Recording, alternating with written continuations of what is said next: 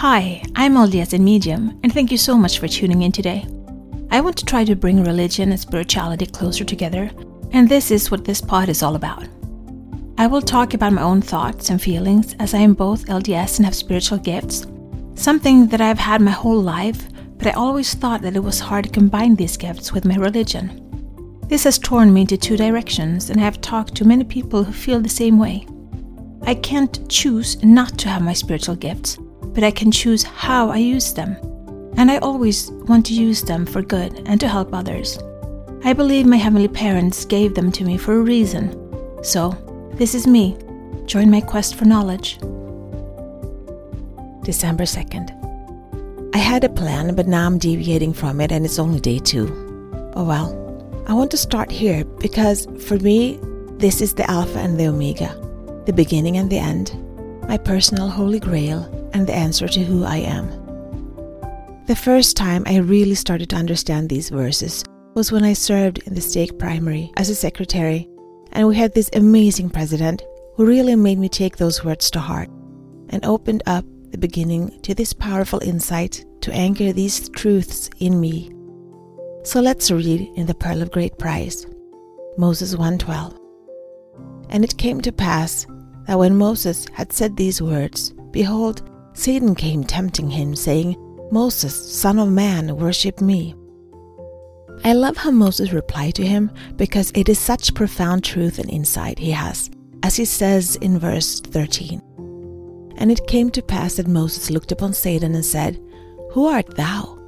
For behold, I am a son of God, in the similitude of his only begotten, and where is thy glory that I should worship thee? Such a profound verse. Moses is such a rock star staring down Lucifer. I can just imagine them standing there face to face and Moses saying, I am a son of God. I feel I would like to do a whole episode on this topic, but the point in the episode comes in verse 16. Get thee hence, Satan, deceive me not, for God said unto me, Thou art after the similitude of mine only begotten. But for understanding Moses' confidence, we need to start earlier in the chapter, and I'm just going to take some of it in. Verse 3. I am the Lord God Almighty, and endless is my name. Verse 4. And behold, thou art my son. Verse 5.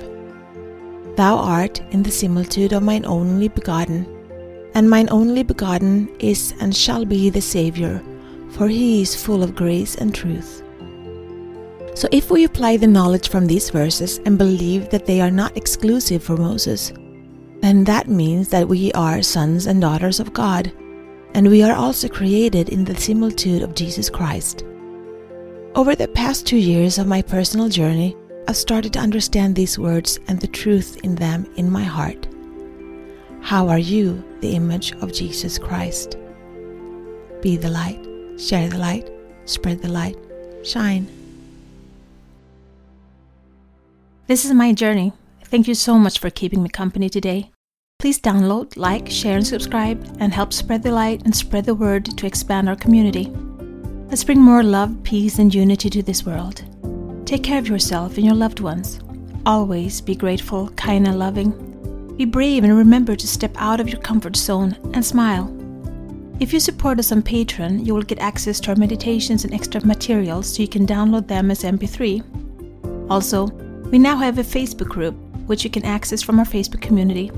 Please answer the questions as you apply to participate. It will be a safe haven where we can keep discussing religion and spirituality, our spiritual gifts, and self-development.